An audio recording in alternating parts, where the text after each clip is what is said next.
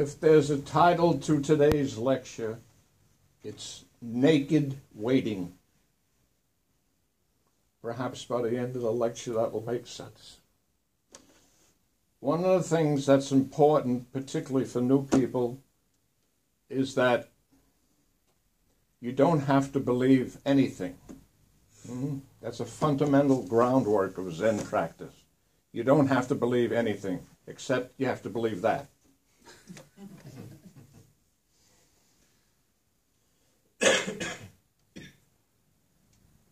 Under those terms, if there's a teaching that's put out and you get irritated, aggravated, and annoyed, it's because there's something you believe that's contrary to what the teachings are saying.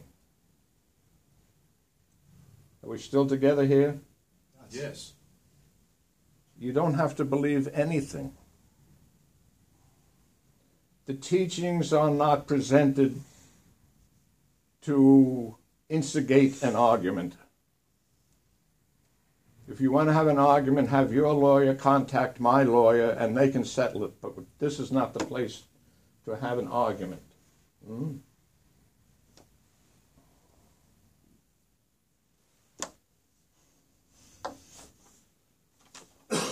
In the dictionary, patience means willingness to wait a long time for something to happen.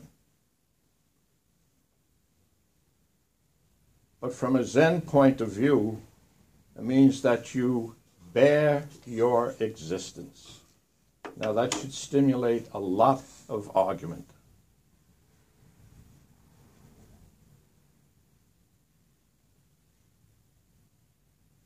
Okay.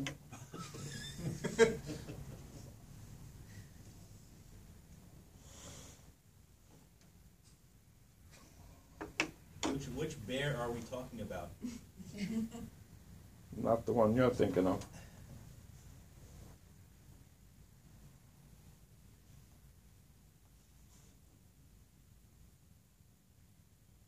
Since you opened your mouth, I'll use you as an example.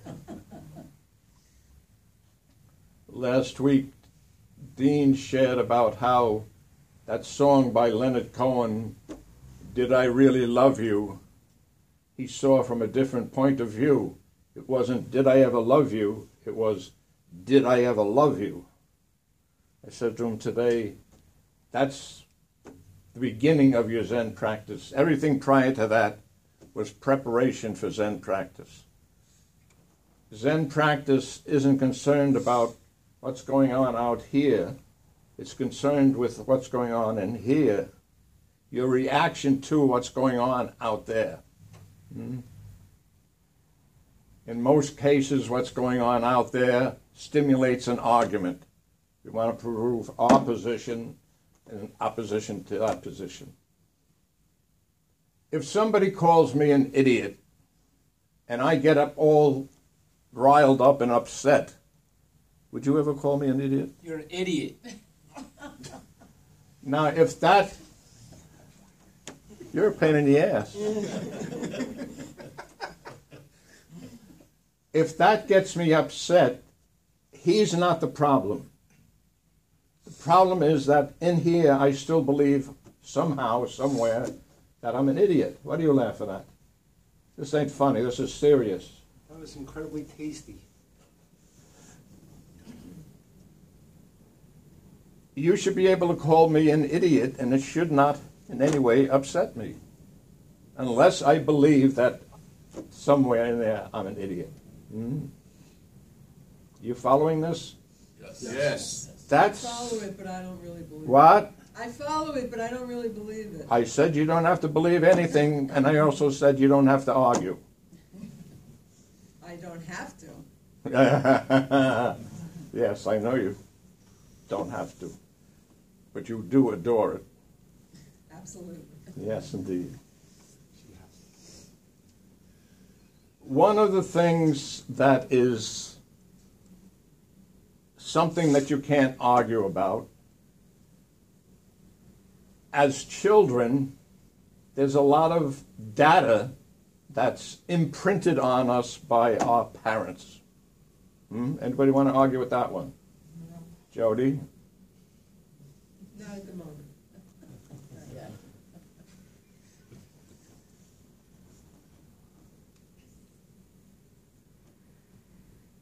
There are Zen centers in Japan where argumentative students are taken outside and beaten.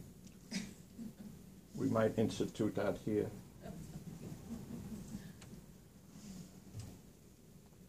Those imprints are very difficult to get rid of.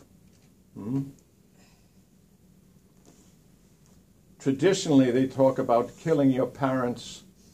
I don't like to use that term. I think the term cutting the umbilical cord is much more accurate. The interesting things about umbilical cords is they stretch a long distance. Just moving out of the house does not mean you've cut the umbilical cord. You could move from your house to Australia and the umbilical cord will go right along with you. That cord has to be cut if you're to find any kind of peace of mind and serenity. Until that cord is cut, all your thinking, all your actions are influenced by the way you were raised. If you want to do what it says in the Bible, to honor your mother and father, you cannot do that until you cut the umbilical cord, because it's not coming from a true space. It's coming from a space that you were learned, that you were taught. Important issues. If you come from a house where there's a lot of chaos, very strong possibility that you're going to become addicted to chaos. And you're going to create chaos every place you go to perpetuate the family of origin.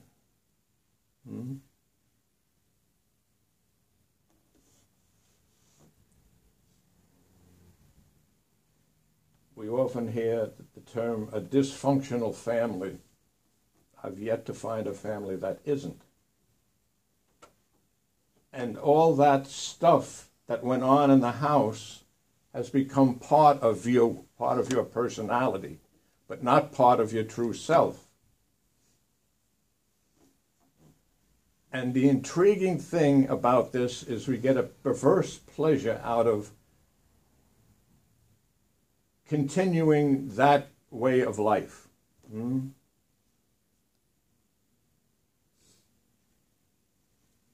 Zen is about experiencing liberation, total liberation. At that moment, you can sing and dance and play naked in the rain.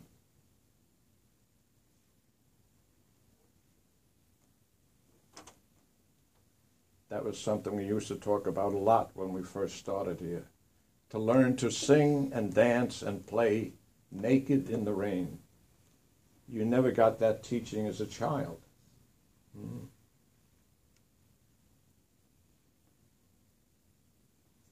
Last night at dialysis, I had a young girl, knew a nurse.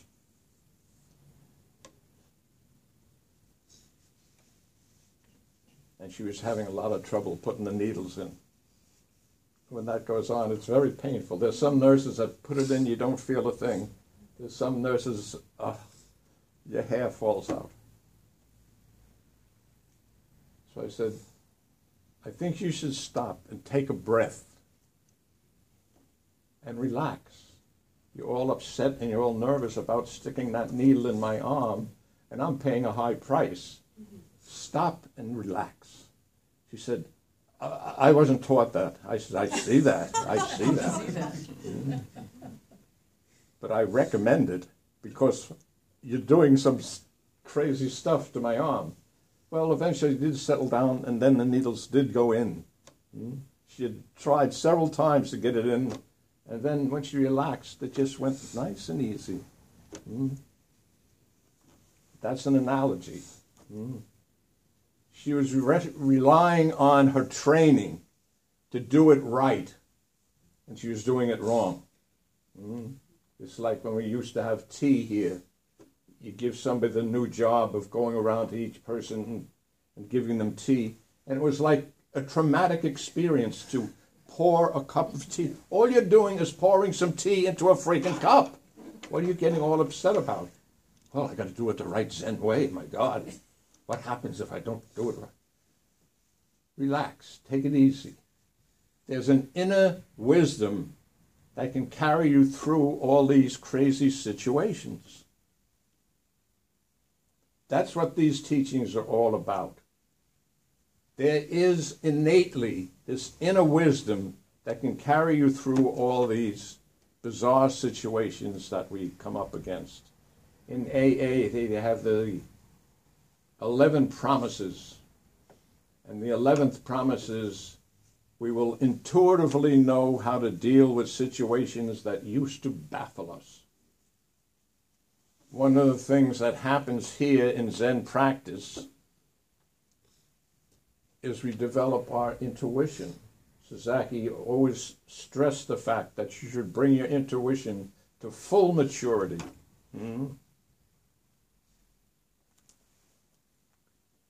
If we could give a secondary name to Zen practice, it's ego detoxification. And for those of you who have ever gone through the detoxification, it's a very upsetting period.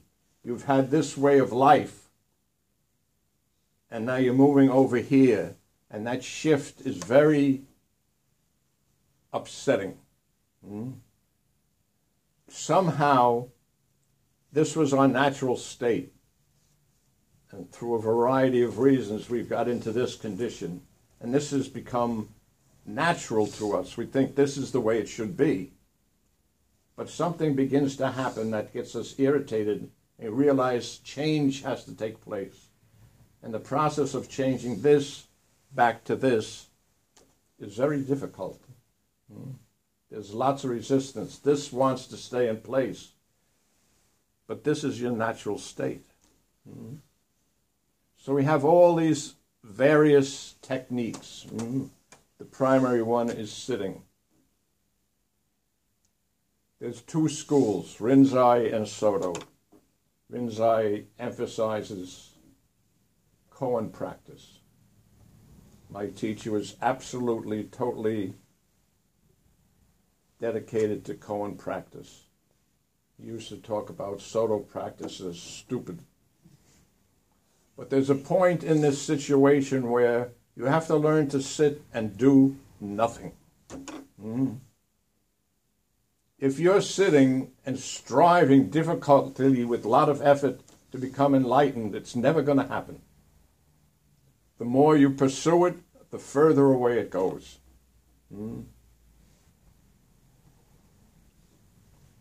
Just sit for no purpose, which is totally opposite everything we've been taught. Get a good grade, get your college degree, get a good job, get a good wife. If there's any of them left, I don't know.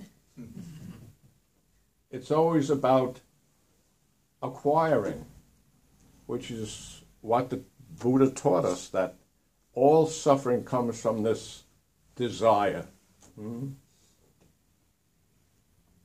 If I had been around at the time he was there, I would say, don't emphasize desire, emphasize ignorance. Desire comes out of ignorance.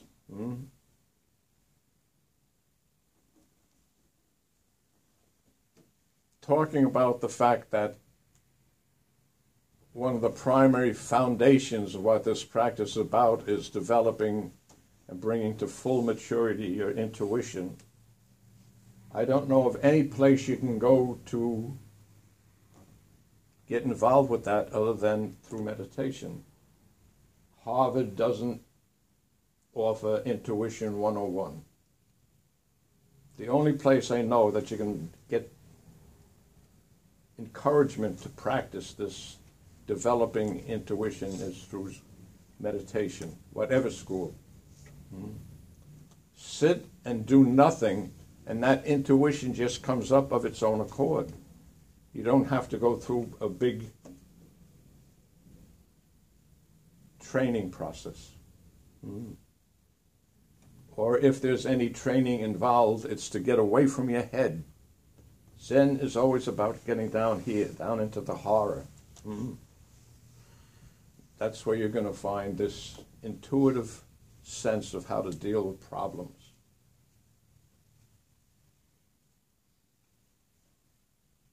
What do you say to all this?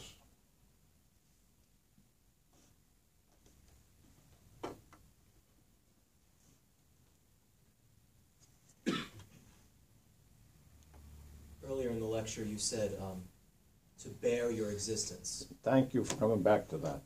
I don't like that. To me, that the way I interpret that is tolerate your existence.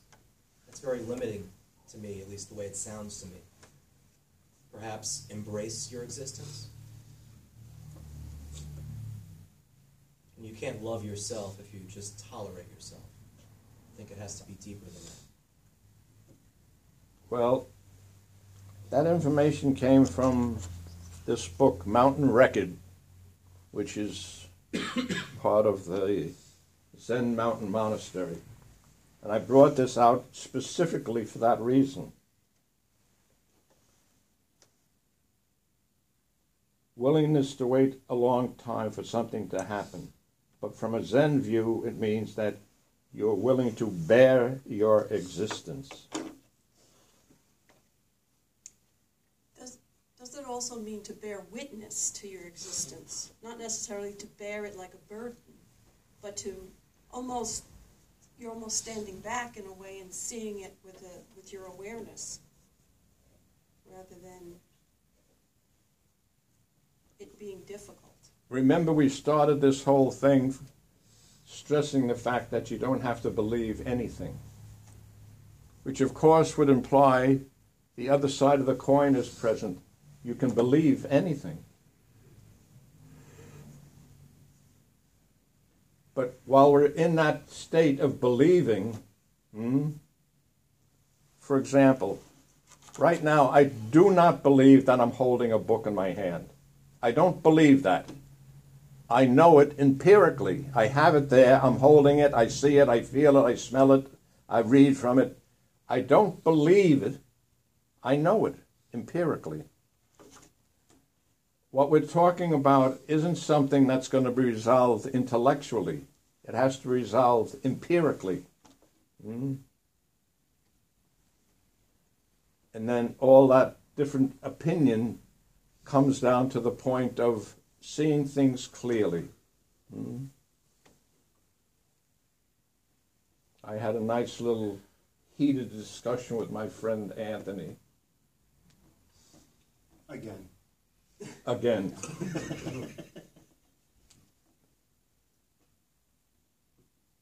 And I said to him, Anthony, you're fighting clarity.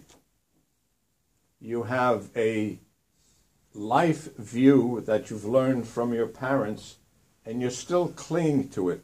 And it's a view that has lots of chaos. And that's your perverse pleasure, this chaos. He's always in chaos, always creating drama, because he's still attached to the family way of doing things. And I said, what you need to do is sit quietly and develop some clarity. And so he woke up this morning with all sorts of infection in his eyes. That's why he's not here, which sort of says... That's true.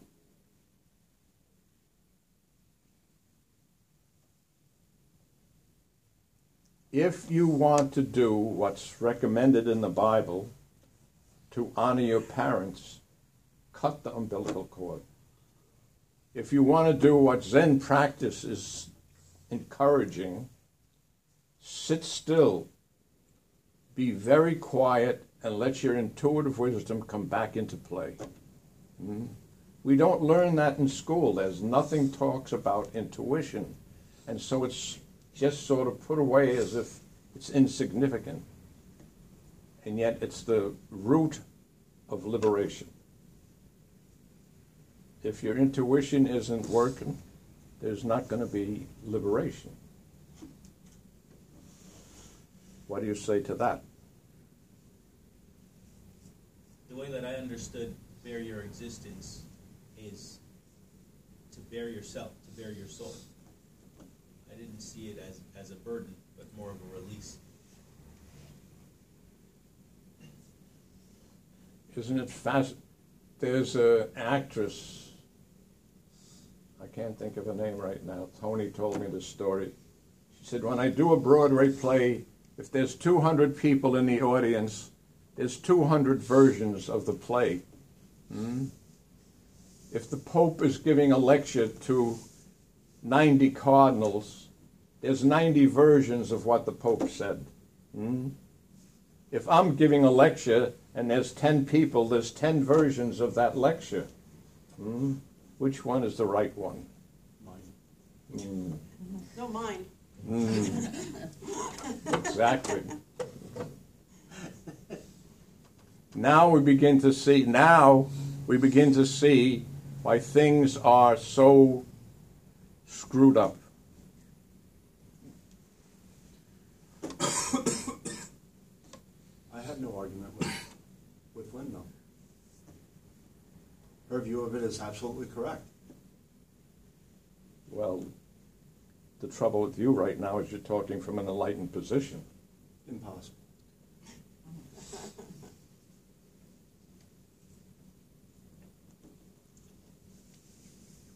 You have to be very careful as a teacher, the way you treat your teacher, because your students are going to watch the way you treat your teacher, and they're going to say, oh, that's the way to treat a teacher.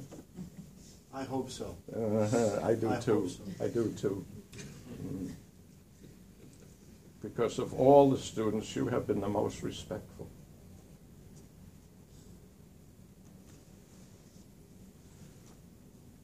You all should treat me with the utmost respect. And if you argue with that, it's because you don't understand the full meaning of that. You should treat me with absolute respect because I'm just like you. In other words, I'm saying you should treat yourself with great respect. Not treating yourself with respect is the essence of all the suffering. I desire to maintain my family of origin.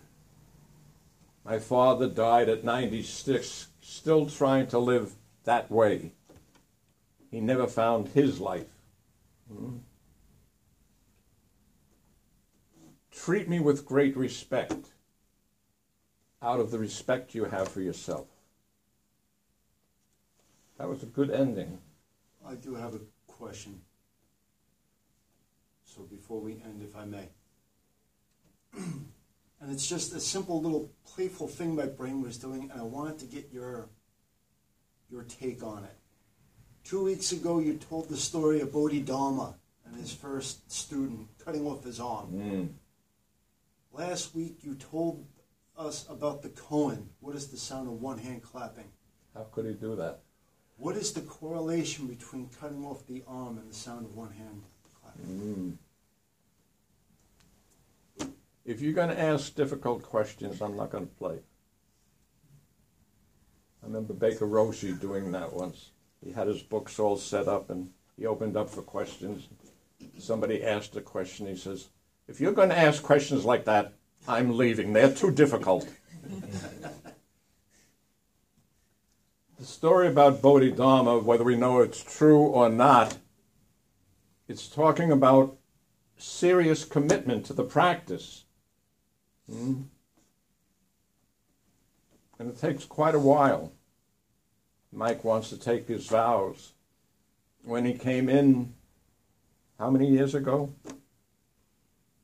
Feels like forever. 3 or 4 years. Very early on, he said, I want to take my vows, and I put up an obstacle, and he didn't push any further, and that was perfect practice. Now, after years of practice, He's saying, I want to take vows, and it's coming from a much more substantial, a deeper place.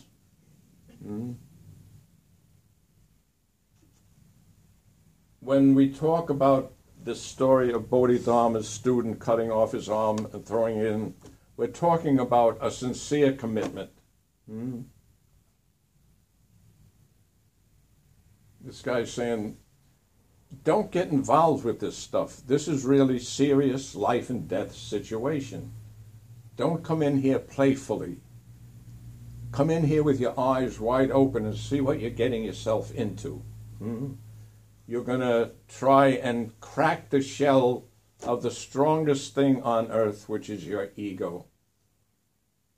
You're going to have to give up a lot of things you treasure as precious and just let them go. So that's the meaning of chopping off the arm. Bodhidharma's waiting to see if this guy was really sincere. I'm not asking anybody to chop off their arm. But I am saying, take a good look at what you're doing here. This is not, there's a Zen center in Japan that says, if you are not concerned with the issue of life and death, there's no reason to come in here. That's what we're looking at. And if we follow this all the way out, eventually you come to face your fear of death. And the only way out is through. If you find these different human emotions coming up, the idea isn't to get rid of them so that you can be some sort of great Zen practitioner. If you're sitting and these emotions come out, you go into them and through them. And if the fear of death comes up, you go into it and through it. And you find out that this thing called death isn't quite what we think it is. Either it's death that there's nothing, it's a big black zero, or it's death and you have a choice of heaven or hell. If you go to it and look at it directly, you're going to find something different altogether, which will radically alter your lifestyle. If you see this thing called death is a big boogeyman that has no substance, you're going to have to look at the way you're approaching life altogether different. You're going to have to give up all your addictions. The nice thing I like about this center is that there is a general agreement amongst everyone that they have some sort of addiction. If it isn't drugs or alcohol or whatever, there is some addiction that you're clinging to. In most cases, it's the family of origin. That's the way you were brought up. That's the way as a child you believe was the right way to do things, and you've perpetuated that. That has to be broken. Now, what about this issue of you cut off your arm, but you also have this koan that says, what's the sound of one hand clapping? I think that sort of displays itself as accurately as can be. Here's a man with only one arm. What's the sound of one hand clapping? He's giving a good demonstration of that.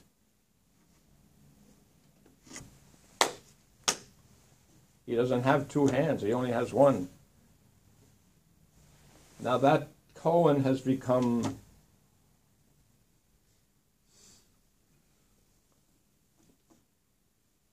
twisted. People have made a party game out of it. But I've revived it by simply saying, here's the answer. This is the answer to the koan. What's the sound of one hand clapping? There's the answer. What is that sound? What is the sound that's made with one hand clapping? So now I brought it back to life.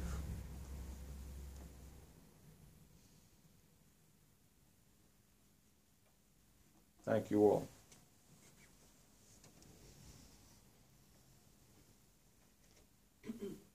May I respectfully remind you, life and death are of extreme importance. Time swiftly passes and opportunity is lost. Each of us must awaken. Awaken. Take heed. Do not squander your life. Sangha relationships become complete. May my Zen center flourish.